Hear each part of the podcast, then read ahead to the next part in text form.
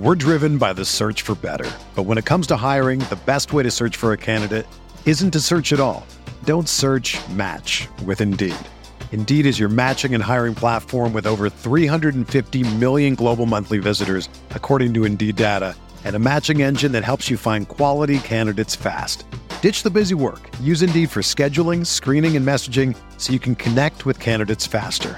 Leveraging over one hundred forty million qualifications and preferences every day, Indeed's matching engine is constantly learning from your preferences. So the more you use Indeed, the better it gets.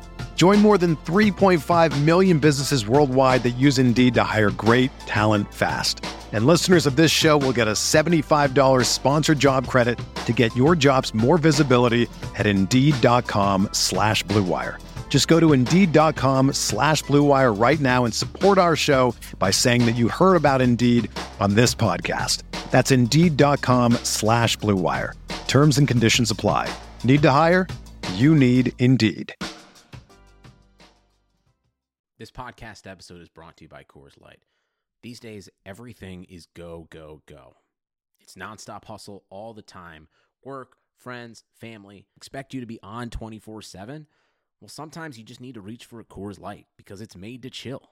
Coors Light is cold lagered, cold filtered, and cold packaged.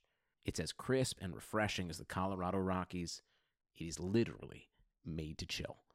Coors Light is the one I choose when I need to unwind. So when you want to hit reset, reach for the beer that's made to chill. Get Coors Light in the new look delivered straight to your door with Drizzly or Instacart. Celebrate responsibly. Coors Brewing Company, Golden, Colorado.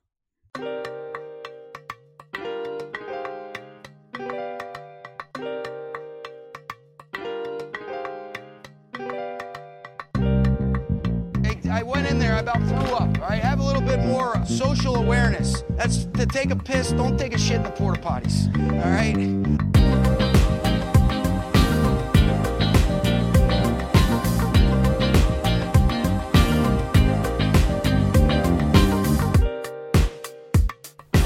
All right, welcome to another episode of the Butting Heads podcast from Ram Talk Radio. I'm Steve Rivero, as always, joined here by Johnny Gomez, and today we have a third guest host, uh, kind of the third man of the Butting Heads podcast, I would say. Ro- Rotoballer writer and host of the Operating Room podcast, Kev Masaregin. How's it going, buddy? Hey, you you you keep killing my name. I'm so proud of you.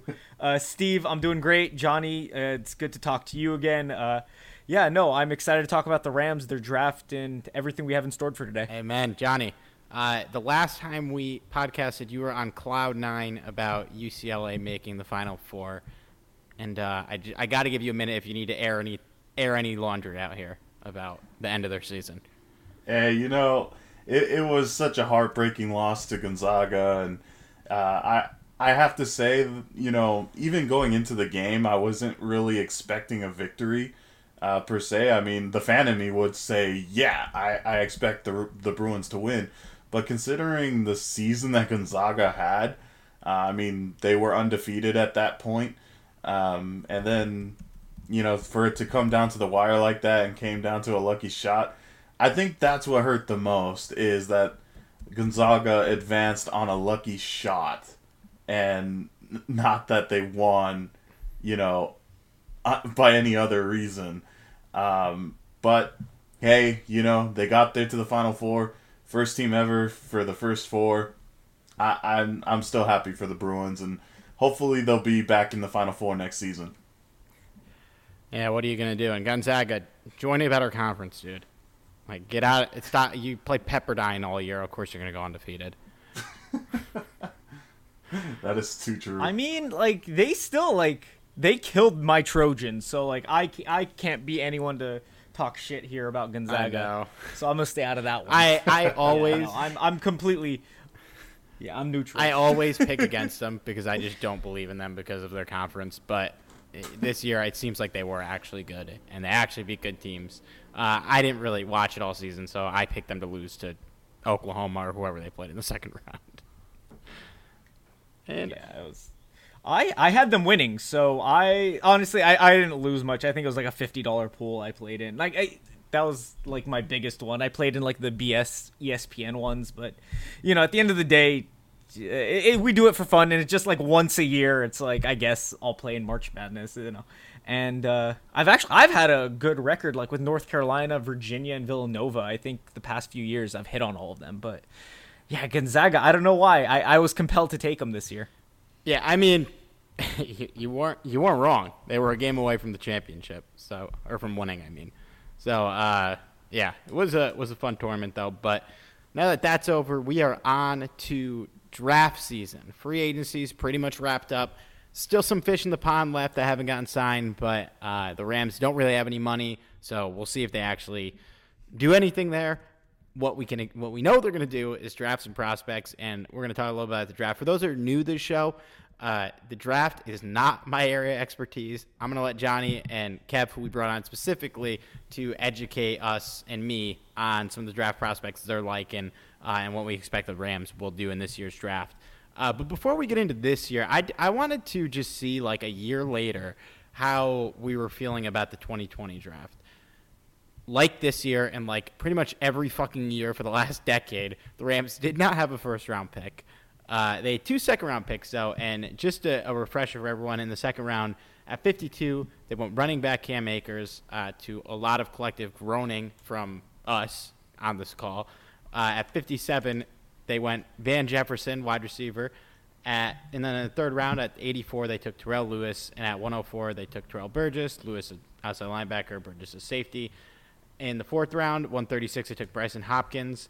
In the sixth round, and I think we could all agree their best pick of the draft, Jordan Fuller at one ninety-nine, uh, safety who's become a starter. And then in the seventh round they took Clay Johnson, who's not on the team, Sam Sloman, who actively ruined the team when he was active as kicker, uh, and Tremaine Anchrum, a guard out of Clemson at two fifty, who some people are apparently saying is going to be potentially a part of the rotation this year, despite there being no evidence that he could play in the N F L, but he is still on the team. So, uh, Kev, I'll start with you here. I mean, looking back, I think at the, after this draft, we all had a lot of mixed feelings. You know, a year later, looking back at what we did and where the team's at now, how how do you feel about how they did in this draft? I mean, I really don't care about how they did in the draft. They got Matt Stafford, so I, I I'm totally fine with where the team is at personally. Um, with the draft, I feel like they really fumbled the bag in the second round. I did not like the Cam Akers or Van Jefferson picks. I think I, I mentioned this last year where, you know, I was going to go bonkers if they took a running back for any reason, like on day one or day two. Day day three, I don't care what picks you make. They actually hit on a bunch of day three picks, or actually, well, two of them at least, uh, Fuller and Hop. I, I do like Hopkins. I think he's going to be a nice part, but we're talking about Cam Akers. I love Cam Akers. I love the player. We didn't need Cam Akers. We could have taken literally any running back or signed someone off the street, given how we played. And, you know, I, he was fantastic in the playoffs uh, down the stretch. But then Van Jefferson, Van Jefferson, like, I get it. He's is he fast? Like, I don't know. He ran twenty-one miles per hour at the Senior Bowl. He's he never broke out in college.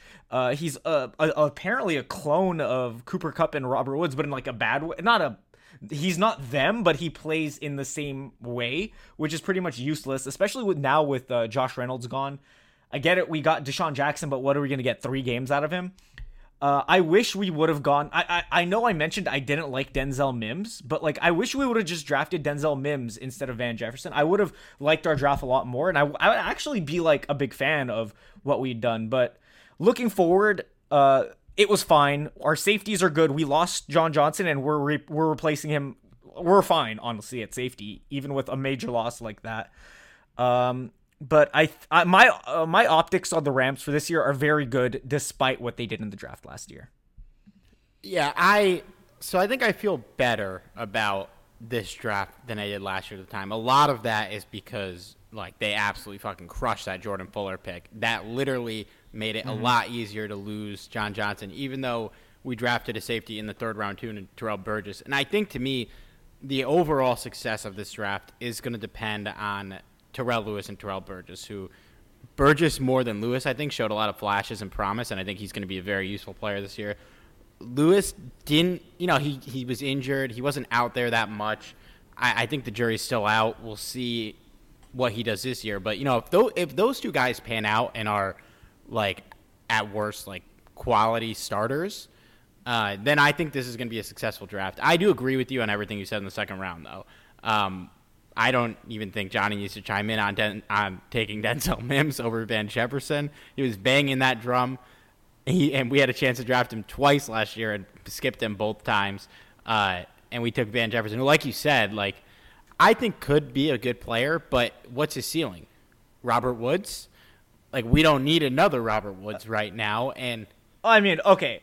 Uh, come on, come on. Okay, taking another Robert... If he was, like, almost guaranteed to be Robert Woods, it's fine. But, like, the thing is, like, uh, it's just the same player. You can't have three of the same player on the field like that. That's my problem more so than... If his ceiling was Robert Woods, I'd be ecstatic. Robert Woods is an almost elite wide receiver, yeah. so... No, and... I'm yeah, you get what yeah, I'm saying? That's, I, thanks for keeping me honest. That's kind of what I meant is, like, you to your point, like, if he pans out and is... You know, if he's as good as Robert Woods, obviously it's fucking incredible. Um, but, like, also, you already have a guy who plays similar to Robert Woods and Cooper Kupp, and then you bring in another guy, like you said, who does a lot of the same things. As a result, you have to spend potentially four point five million dollars on a thirty-four-year-old Deshaun Jackson, which I, I thought was a good signing. Um, it fit a need that they needed right now that Van Jefferson isn't providing, though. And had they gone Mims in that draft, maybe they don't need to bring in Deshaun Jackson. But and with Cam Akers, um, like, yeah, I – we all thought it was a dumb pick at the time, and I don't think anyone has ever that's argued against this pick. I don't think any of us have ever argued against Cam Akers as a prospect, and especially now as the player. Like, he's clearly good. Uh, there's there's no argument that he's a bad player, and he's going to end up being a good player. And I, I don't think this pick will end up being a bad pick. But, like, you look at the beginning of the season when Darryl Henderson was popping off, like, we already had a guy there that could play. And like you said, there's tons of quality running backs uh, in that that were free agents that were not getting signed for a lot of money. I mean, not that I, I would really want this player, but Mike Davis put up numbers last year in Carolina and got like three million dollars uh, for – I don't even remember where he signed. But it's just like we didn't need running in, in the second round in this draft when we had a lot of needs. And a lot of the needs we're going to be talking about today – were needs last year. Uh, you go running back and wide receiver. It was it was luxury picks, and I'm like, at least we know one of them is going to pan out. But I'm just not I'm not sure it was the right pick, even though I think Cam Akers like might literally make a couple Pro Bowls on the Rams. So I mean, it's it's weird to say it wasn't the right pick, but like like you said, I it's conceptual. Yeah. It's conceptual. It's you're not drafting for need there. I mean, I guess we needed a running back technically because I never believed in Darryl Henderson. But what's more important, a starting running back or tackle depth? We saw Andrew Whitworth go down for half the season. He's thirty-eight. Like that, a, a backup tackle who could start and be a future starter, or a guard, or a defensive li- not a defensive lineman because we have a bunch of those, but a, but an edge rusher, a linebacker, more cornerbacks. You never know when any of those are going to go down. You, you lose a running back, you could pick up Joe Schmo off the street and get decent production out of him. So, like, you know, I, I hate to be the running backs don't, uh, don't matter guy because I do believe they're they are inherently talented, and within the realm of running back, there are different sectors of talent that do differentiate themselves. But in the grand scheme of football, a running back is so minutely important relative to the other positions, and having depth at those other positions is so much more important. We could have taken John Josh Uche as an edge rusher. We could have taken Christian Fulton as an outside cornerback, Willie Gay as a starting inside linebacker, Jeremy Chin, who showed out, who, whose athleticism showed out last year at safety. Uh, and then there were running backs in the third round. And then, uh, like, it doesn't matter. You don't need a running back that bad. So, no matter, I, I think Cam Akers could be the best running back in football this year. It still doesn't matter. Yeah, well, okay, if he is the literal best running back in football, I'll I'll walk. I'm gonna walk it back a little bit, uh, but I, I do agree with, with pretty much what you're saying, Johnny. How you feeling about looking back on this draft? So if we look back at the draft and we and we kind of evaluate what, what exactly we got, um, sure, the Cam Akers pick didn't exactly fit in terms of what the Rams could have went after. Uh, I as much as I wasn't a huge fan of that pick, I could almost live with it. It's the Van Jefferson pick that just really went over my head and still goes over to my head to this day. I just I don't understand You know, not that Van Jefferson isn't a talented guy. Um, I think we can all agree that Van Jefferson could potentially be a good player. But the problem, as both you and Kev have kind of already mentioned, he's too similar of a player of guys that we already have on the depth chart. And that's not what you need. You need more diversity there. And Kev, I know you you weren't exactly a Denzel Mims guy, but I, I'm I'm still a pretty big fan of his. I think he's gonna be a pretty good player, and uh, I I I know that if he was going to the Rams, uh, Matthew Stafford would have had a true weapon ready for him, and I'm a little disappointed that he's not there. But hey, what can you do? At, at least now, you know, we have Deshaun Jackson. Uh, but as you go into the lower rounds, we have the replacement tight end for Gerald Everett, which is great, and Bryson Hopkins. Uh, in terms of uh, everyone lower than that, you have uh, Jordan Fuller, who obviously was the best pick, and then beyond that, n- nothing really. I think where it really becomes Uh, where you decide if this is going to be a good class is how Terrell Lewis and Terrell Burgess turn out. I think those are the two most important picks here, because I think uh, Terrell Lewis was a solid pickup. The only thing is, can he stay healthy? And that's been an issue for the Rams for the longest time, having potential at that position, but they can't stay on the field. And then on top of that, Uh, Terrell Burgess, who I think can be a solid player. He was showing some signs of, uh, you know, being a decent player out there uh, before he got injured. So if he turns out to be the guy that I think he can be, this this could be a, a solid draft class at the end of it all, even with, you know, the kind of questionable decisions. Uh, and that kind of leads us to this year, where a lot of the positions that the Rams should have addressed last year um, are still needed to this day. Yep. Yeah, it's um, I to me, we looking at this, just how you set the table for the listeners. This year, obvious, of course, the Rams don't have a first round pick, and they won't have they won't have one next year, and they they won't have one the following year. Uh, so get used to it. Uh, we're picking at fifty-seven in the second round. And then in the third round, we pick at eighty-eight and then a compensatory pick at one hundred three. Uh, the rest of the picks for the purpose of this podcast like probably don't matter. We pick very late in the fourth round, and then we have one late sixth and one late seventh. So, I mean, the meat of the draft, and, and maybe we will get another Jordan Fuller in the sixth round, but like we are not going to sit here and discuss what players we think could be the next Jordan Fuller in the sixth round. That's probably going to be end up being a useless conversation, but – so basically, you have three picks on day two. Uh, the first one being at fifty-seven. I'll start with you, Kev. Like, there's obviously a few positions of need on the Rams. Luckily, we have a pretty fucking talented roster, and uh, there's not that many needs. But the needs that we have, I feel like, are pretty glaring. What, what, like, if the Rams walk into the draft and do what you're hoping they do, like, what does that look like?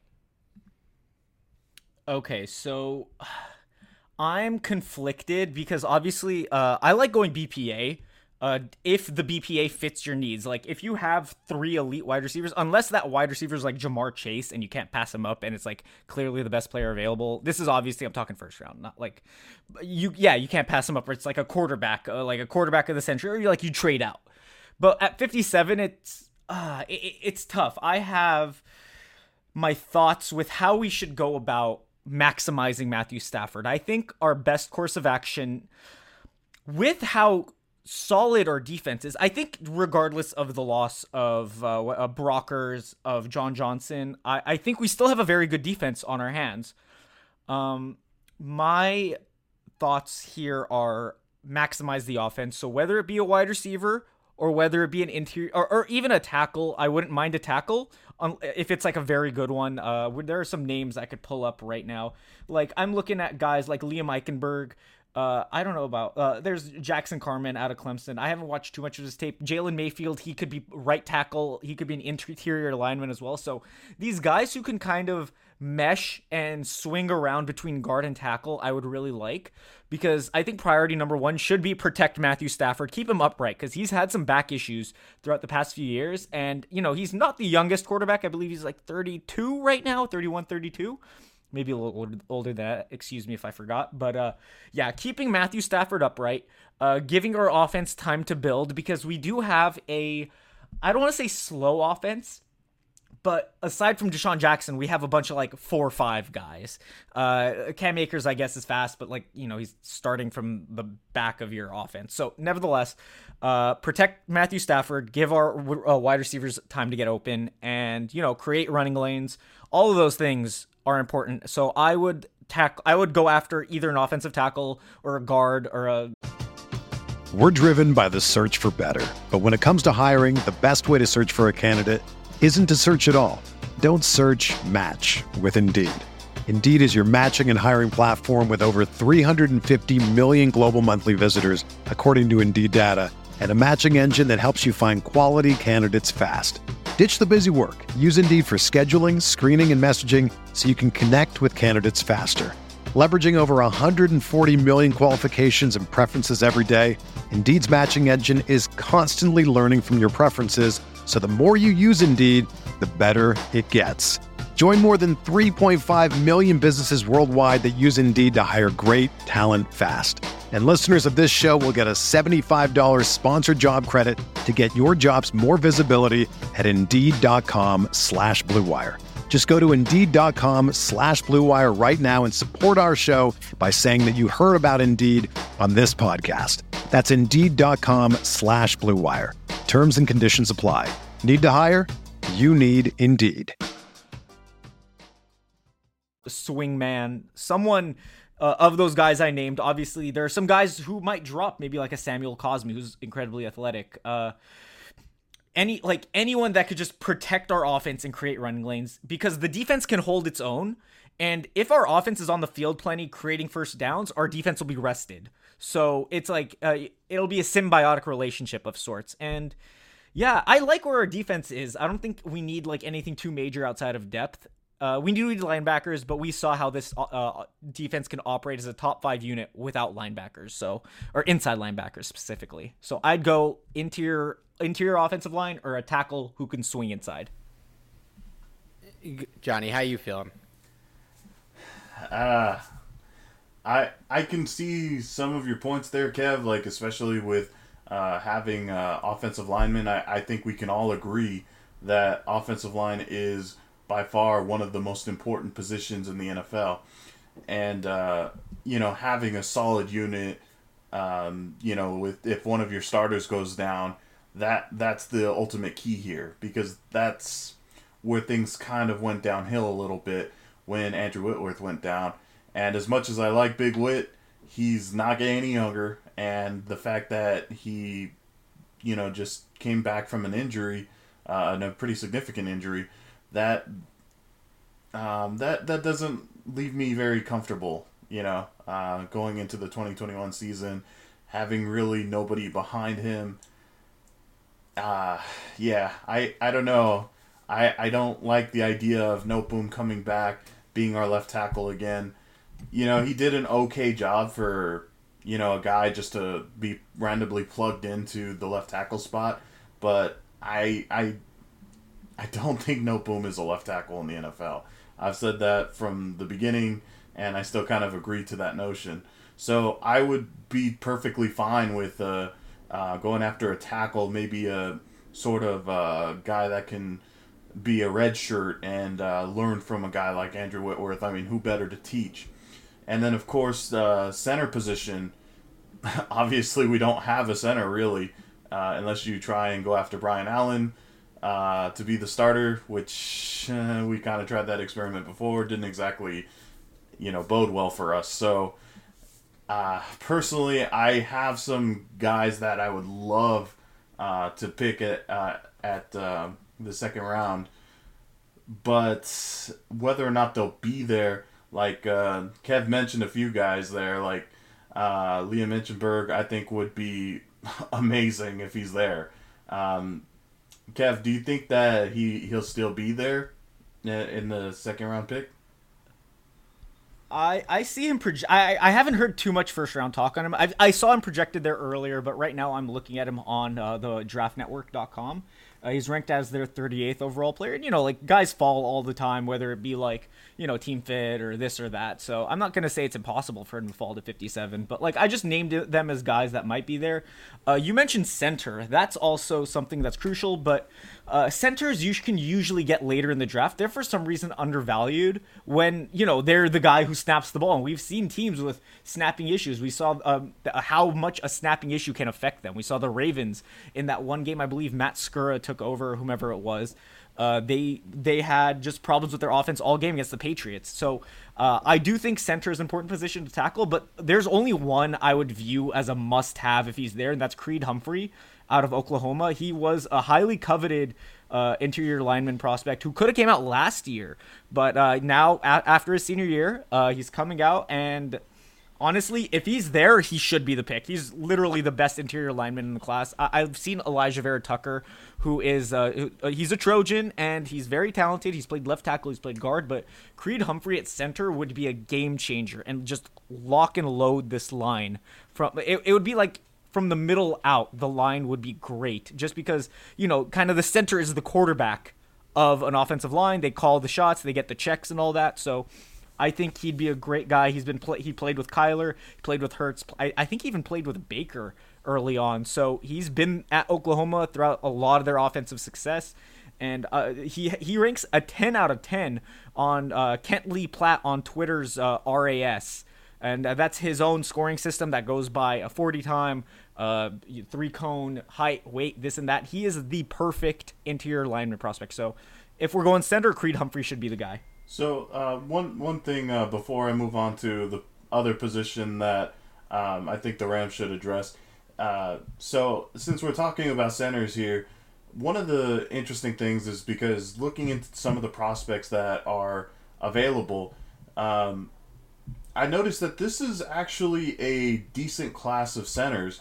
Um, is, is that, in your opinion, Kev, is that something that we can agree on, or or is that maybe just overhype? Um, I it really depends on who ends up as a center in the league. I, I'm not a big center, wa- like, I don't look at depth for center. I kind of just look at the top end. Uh, we know guys like Landon Dickerson, who were made famous in uh, the national championship with, uh, you know, him coming in for that last snap. And he's been at Oklahoma, I'm uh, not Oklahoma, Alabama throughout the years, and unfortunately tore his A C L this past year.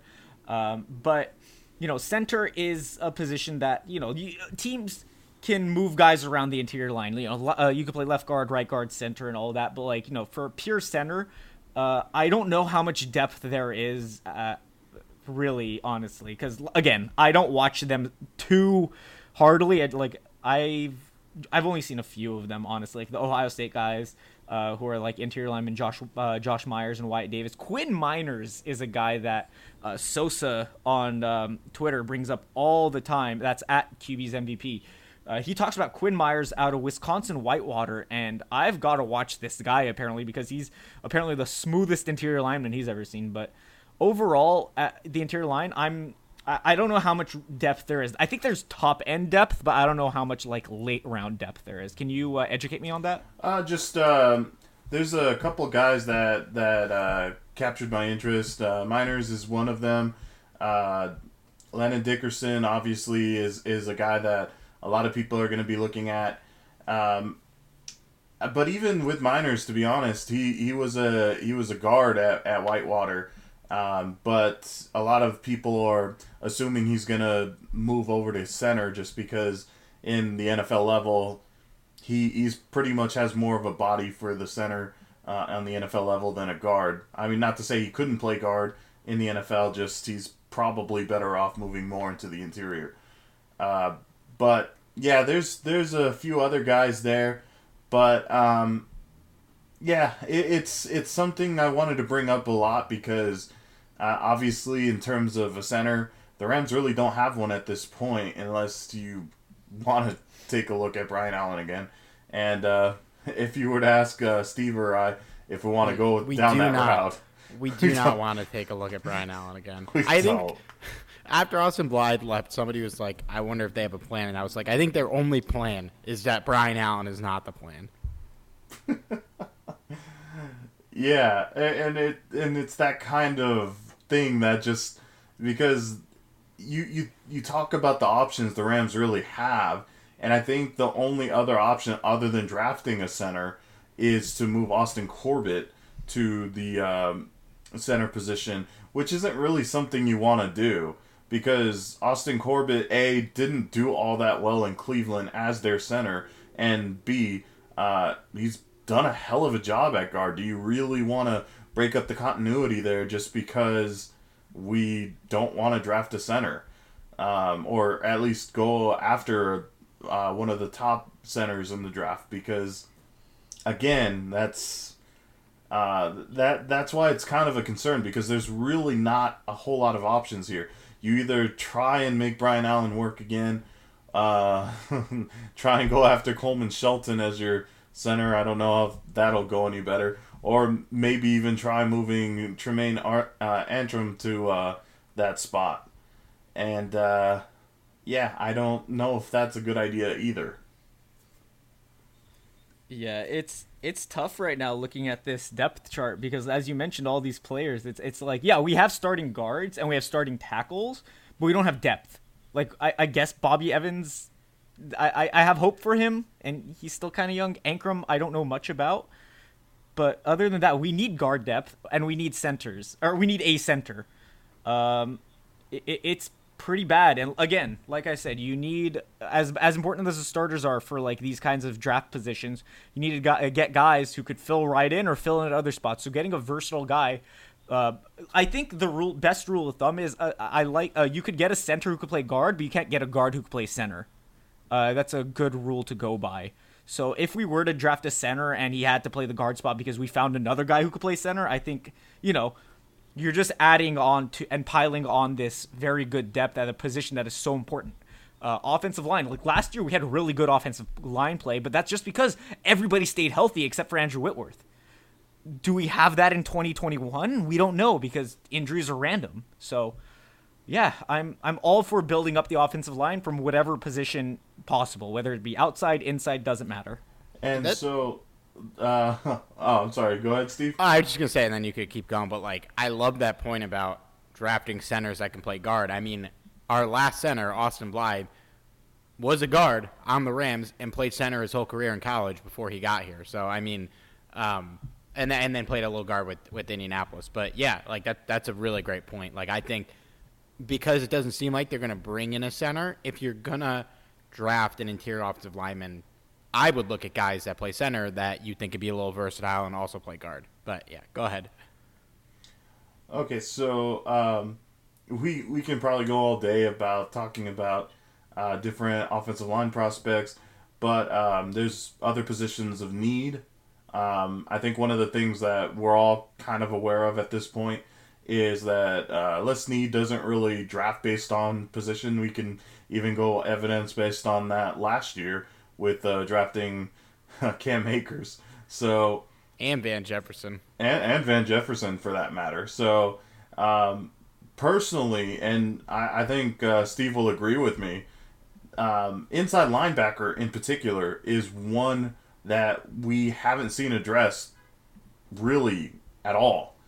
Um, and to be fair, the the Rams had the number one defense last year, with with really out without too many inside linebackers that were, well, all that competent, to be honest. So um, personally, if it were up to me, I would definitely want one of the higher draft picks that the Rams have to be an inside linebacker. Maybe it doesn't have to be the second round pick, but for sure, um, one of the third round picks, I would definitely want to be in that route.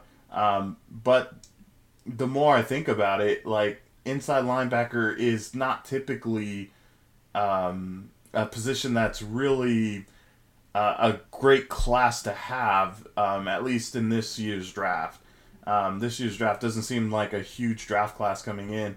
There are a few guys, don't get me wrong, that um, draw my interest. So, you know, guys like uh, Jamin Davis from Kentucky, and uh, Jabril Cox from um, L S U, those two guys definitely catch my eye. but will they actually be there in the third round? I highly doubt it. Um, I don't know. Kev, do you have any ideas potentially? Uh, I really doubt Jamin Davis is going to be there given how well he scored recently. Uh, there are guys like Micah. Par- I love Micah Parsons, but he's obviously nope. not going to be there. Uh, he might slide, though, because of uh, I think he has some off-field issues. He should go, honestly, top like seven, but uh, he's going to fall, I think, to the double digits. Nevertheless, he's not going to be there for us. I like Baron Browning out of O S U a lot, Ohio State. Um, he was a high-end prospect who kind of like, I don't want to say fell off the map, but wasn't as uh, noted until essentially the, you know, the the college football playoffs. Uh, we saw him make a bigger impact, and then we saw how, well, honestly, I think it was just because of how bad Tuff Borland was. We saw in relation to Tuff Borland how good Baron Browning was.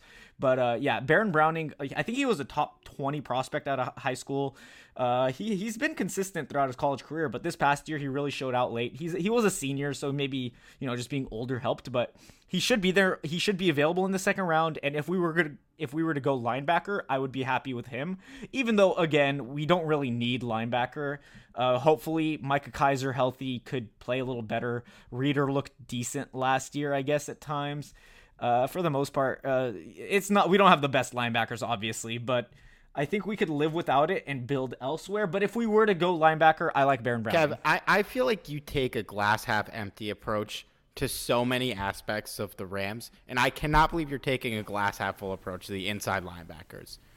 I mean, we, we play three safety. One of our safeties is basically a linebacker the way we play. So I, I can look past, you know, it's about the, it, it's about the sum of its parts. Our defense, the sum of its parts is very good. It's elite. It's, I mean, you know, a defense year to year is hard to peg, but uh, necessarily we're going to have a good defense again. We have Jalen Ramsey, we have Aaron Donald. Obviously, like, you just build around them, and we have, and we've done it fairly well.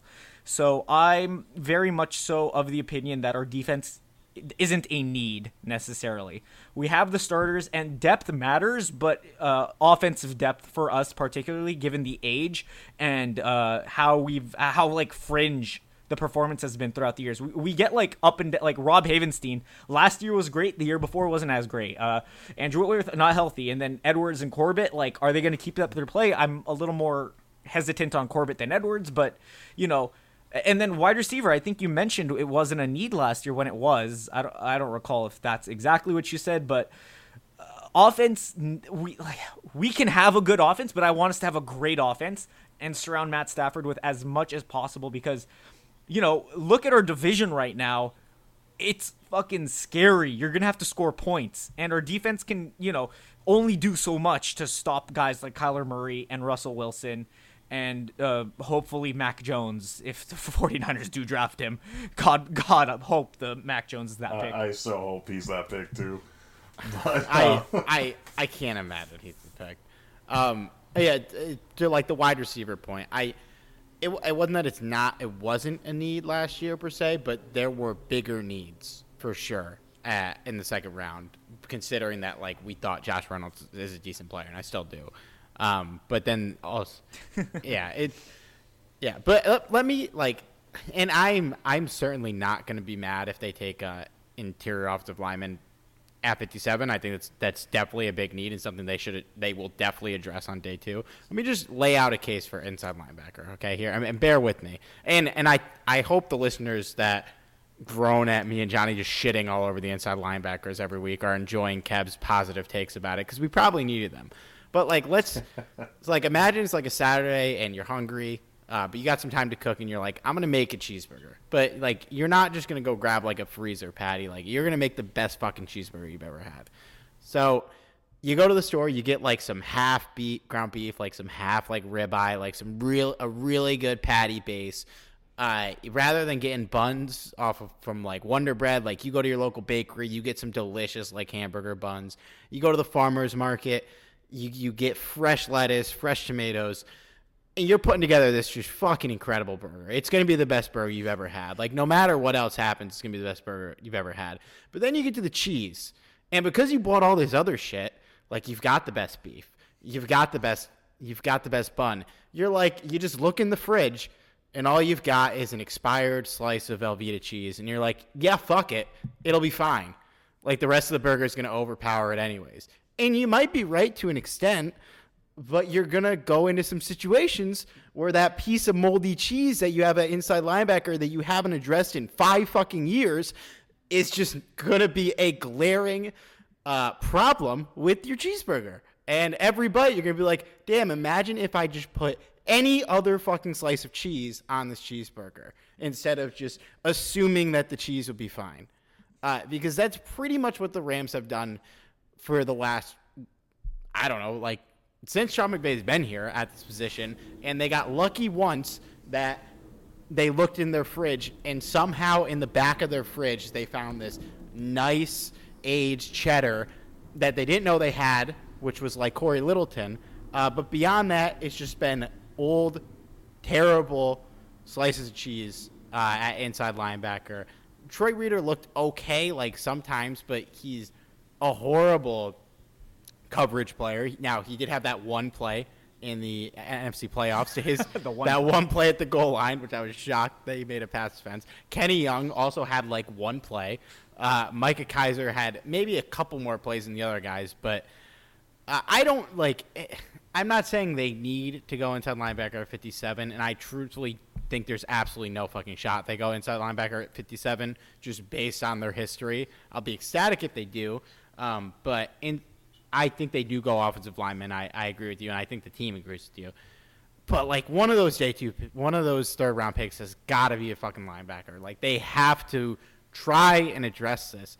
Yes, the defense can function without it, um, but they'd be so much better if they addressed it. Like, there's just – and we saw it in the Green Bay game. Like, I know Reader had his moments, but it just feels like if you had a capable coverage player, and even Corey Littleton, who, like, look at him in Oak or in Las Vegas this year, like, not great, but there were just things he could do that, like, made him a very capable player and one of the most important parts of our defense when he was here. I just, it doesn't have to be in the second round, but I think, like, they have to address this position uh, because, like, there are pl- things I think they could use addressing. Like, I think I I would love to get a cornerback. Uh, I'd love to get another edge rusher, and I'd love to get, like, maybe multiple offensive linemen, just take some shots.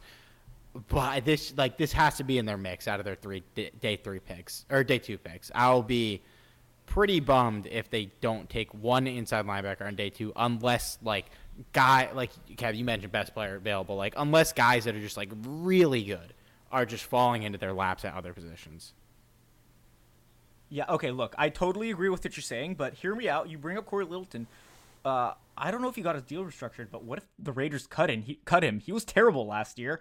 If he's terrible to start the year, we could pull a Patriots, bring our guy back for cheap, and just plug and play in the same system with everything else dealt with and just be like, yo, just handle your shit in the middle of the field. We got you in the front and the back with Ramsey and Donald. That, what if we did that? That would be incredible, but also, like, that's a fireable offense if that's your plan going into the season, is that, like, maybe Corey Littleton gets cut. Hey, I mean, the Patriots do it all the time. It worked with Jamie Collins. It's work. It's probably going to work with Kyle Van Noy this year. They probably, like, tons of other guys back in the day as well they've done this with. But, uh, okay, I think Micah Kaiser coming off of, I think he had an A C L tear two years ago. He played nine games last year, like I mentioned. I think he should have a better year this year. Uh, that should be uh, okay. I'm being a little, I'm being a little optimistic. I know, I know, I know. This is a, a change of pace for me, but look, it, it, I don't think it's as bad as it seems, honestly. And yeah, it, it's there are ways around it. Like, this isn't. Like, you can get really good performances out of, like, late-round linebackers, too, because sometimes you just get, like, really scrappy guys who want to, like, go headfirst into a tackle and uh, b- break into Wait, gaps, like, know. just, like, gung-ho. We never draft them.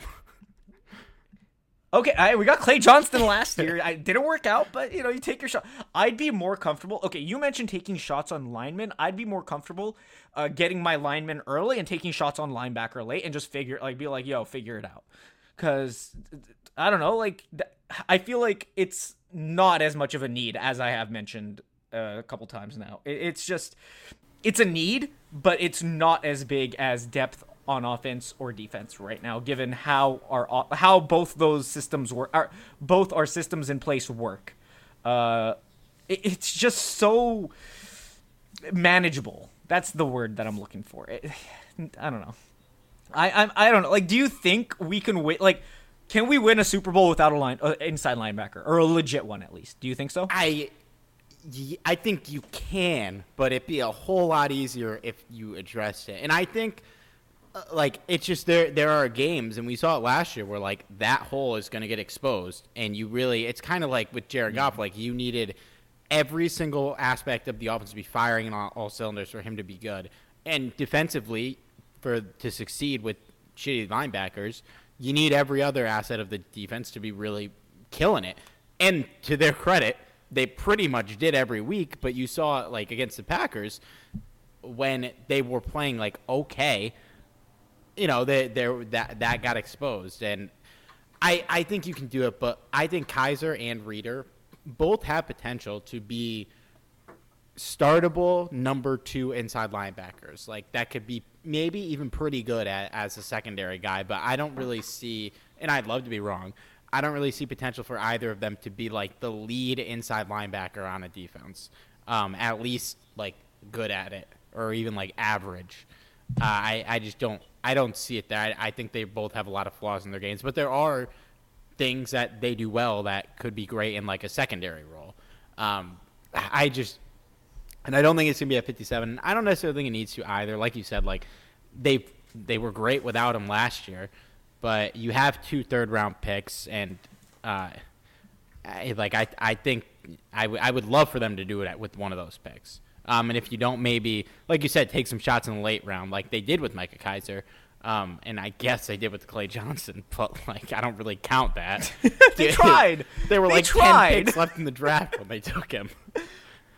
It was better than Sam Sloman, I'll tell you That's that like much. That's like the trying equivalent of walking into a test and just circling a bunch of bubbles and not reading the questions. It's like, well, we, we took it. Hey, if you circles, if you circle C every time, you're going to get twenty-five percent. So, like, you know, take take four linebackers and you have one hundred. There you go. Yeah, uh, you figured it out. Oh, man.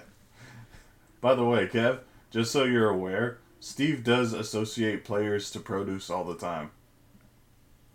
Oh, yeah, I was I was getting hungry when he was talking about that cheese. It, well, I was hungry until I started talking about the cheese. Everything else in the burger sounded delicious. Uh, yeah, I mean... He actually yeah. had an article once about comparing players to soda, so... No, that was on a... Uh, okay, wh- who's who's the Coke? Because Coke's obviously number one, right? I So, I don't remember who I... It, The the analogy Johnny's referred to was an article. It was on a podcast famously one time, famously to me, pretty much only, and maybe famously. Some of our listeners. Um, so I'll, I'll tell it again because I don't know if everyone was listening. Was one time in college, like I used to kind of like R C Cola as a kid. I'd have it like occasionally at my grandpa's house, uh, and I drink a lot of diet soda um, just because like I can't do the sugar with my teeth. I had some bad experiences.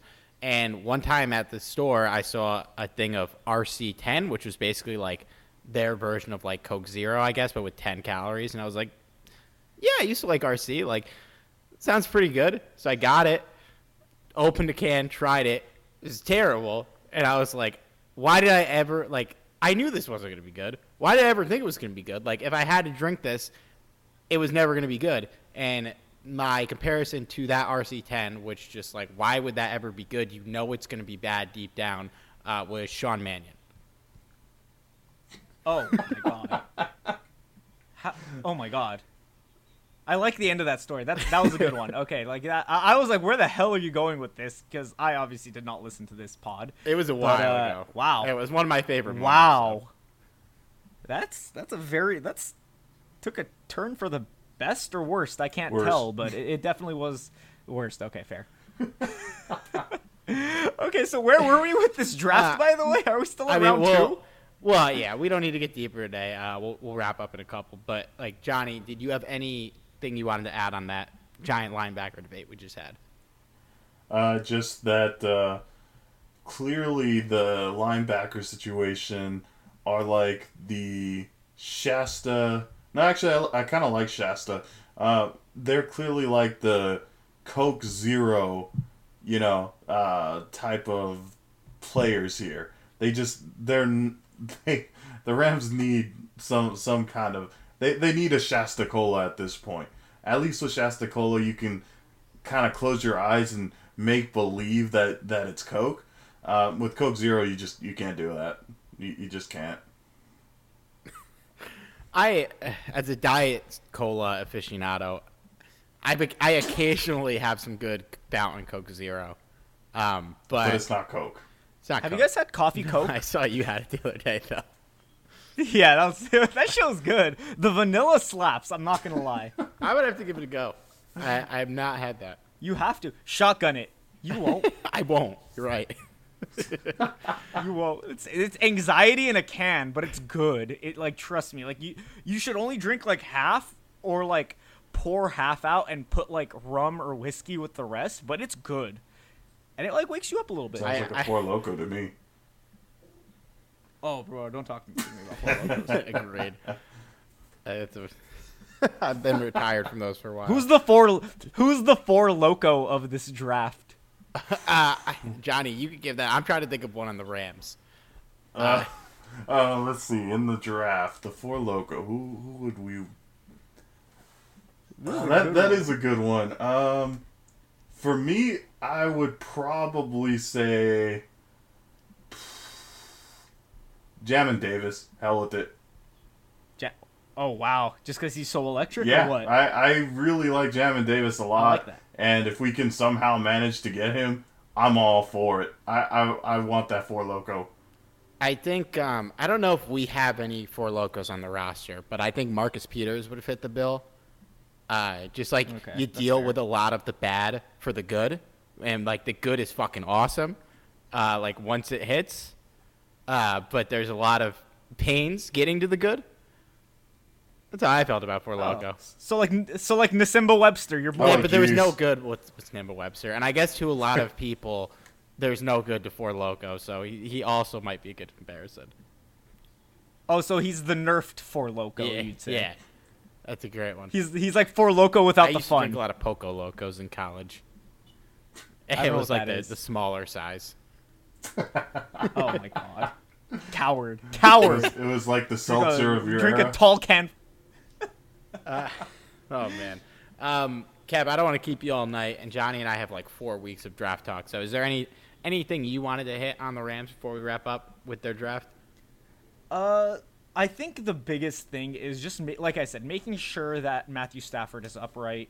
Uh, that's my number one concern. I like uh, our Raheem Morris uh, hiring. That's uh, honestly, I love what he did with the Falcons last year. They were fourteenth in D V O A on defense, and they didn't really have the too many of the pieces that you would expect from a above average defense to really put that kind of stuff up. And they were miserable before him. So um, I'm really hopeful that, you know, the loss of John Johnson and Michael Brockers, as mentioned, do not affect us too much. I'm excited to see Terrell Lewis hopefully healthy this year. If he is, uh, there's a lot of these pieces that I like. I, I, I hope Taylor Rapp is healthy. Again, George, uh, Burgess, Terrell Burgess, if he can contribute, uh, Ogbo Okoronkwo. I like a lot of our young pieces, actually. That like uh, that's why I'm so bullish on our defense being okay without, um, you know, going big early on. But uh, I trust Tyler Higbee at tight end, so tight end's not really a need. I'm just looking at our roster right now. I think we're Super Bowl contenders right now. Like, right now without anything. The draft should be not to just to fill needs, but to also make sure our roster is as healthy as possible, uh, uh, as healthy as possible, and as fungible as possible. Because if we lose a guy, we need someone to put right back in there, especially at offensive line, at wide receiver, because our wide receiver depth is terrible. Uh, I guess getting Van Jefferson is fine, but I wouldn't have drafted him at second round. But like, you know, at least if Kupp or Woods go down, we have him. You know, I don't think this is a very good draft outside of like the first few rounds. So essentially, we only discussed round two and three, and like rounds four, you just take, you know, you're taking your shots anyway. Anybody outside of the first hundred picks, you know, it's kind of a marginal factor to any team. So I think we hit on the most important points. Um, I'm looking forward to who we draft because uh, as long as it's guys who can play, I-, I want day one players. They don't have to be day one starters. I don't want raw dudes. I want guys who can contribute immediately, but necessarily don't have to start. Like if it's a cornerback, like you mentioned, I'm fine with it. Uh, edge rusher, even if he doesn't start, I'm fine with it. Just guys who aren't projects. I think that's the biggest thing uh, I'm looking to not do for the, or the biggest thing I'm hoping the Rams don't do. Yeah, and I think they'll, you know, if they go line, or especially if they go inside linebacker early, like they're not, they're going to take ready guys. Um, and like I, I agree with you, like even with the needs, we probably are a Super Bowl contender. Uh, if Matthew Stafford goes well, which I think we all, there's no reason to believe it wouldn't at this point. Um, but yeah, man, I'm excited, and it's going to be a weird draft. Like you said, with the late round picks, it was probably the weirdest college football season in probably a long time. I don't, I'm not that much of a college football history buff to really make any explicit statements. Um, but, uh, so there's going to be some guys later on that might end up being better than you think, and we'll see what happens. Uh, Kev, let the people know where they could find your work, where they could follow you. Yeah, so uh, my name's Kev Masaregin, at Rotosurgeon on Twitter. It's spelled how it sounds. Uh, my podcast, The Operating Room, is available on Apple Podcasts, Spotify, and wherever podcasts are available. Uh, make sure to subscribe, rate, review if you do have a moment. You know, no pressure. But uh, yeah, Steve, thank you so much for uh, having me on. I'm always happy to join you to talk draft or Rams or whatever, because I spend way too much of my day-to-day just doing this shit in my head. And um, the only outlet is Twitter, where like nobody but like you and Sosa and like maybe three other people care. So again, thank you for having me on, Johnny. Great talking to you again, and uh, g- getting to discuss draft. You know, we're making this basically a tradition at this point, aren't we? Yeah, man. It's, it's a good tradition. Absolutely, yeah. And uh, if you're playing fantasy baseball, definitely check out Kev's podcast, The Operating Room. I don't play fantasy baseball, so I have not checked out your baseball content, Kev, but I was on the football part, and I've listened to it without me on it, believe it or not, and it's a great podcast, so definitely check it out. All right, that. and uh, of course, you can follow me on Twitter, at Subarero, Johnny on Twitter, at Johnny five oh six. Follow Talk Rams Talk, at Talk Rams on Twitter, and give us a five-star review on Apple Podcasts if you haven't already. We'll be back next week with more draft coverage, and we'll see you guys then. Tell Sean Payton, keep talking that we gonna see him soon. You feel me?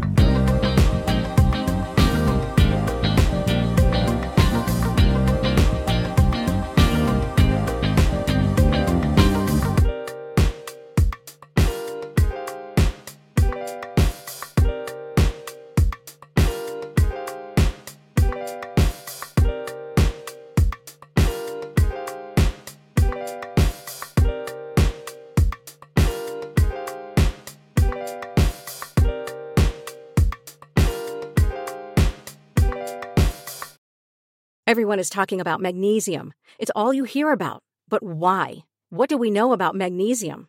Well, magnesium is the number one mineral that seventy-five percent of Americans are deficient in. If you are a woman over thirty-five, magnesium will help you rediscover balance, energy, and vitality. Magnesium supports more than three hundred enzymatic reactions in your body, including those involved in hormonal balance.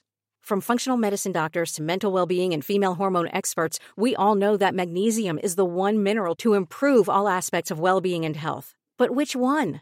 Magnesium Breakthrough from Bioptimizers, the trusted choice recommended by leading experts, with seven best-absorbed forms of magnesium to ensure your body receives the support it needs for overall well-being. Go to bioptimizers.com slash balance today and use code balance ten for ten percent off. Support your journey to wellness at B-I-O-P-T-I-M-I-Z-E-R-S dot com forward slash balance.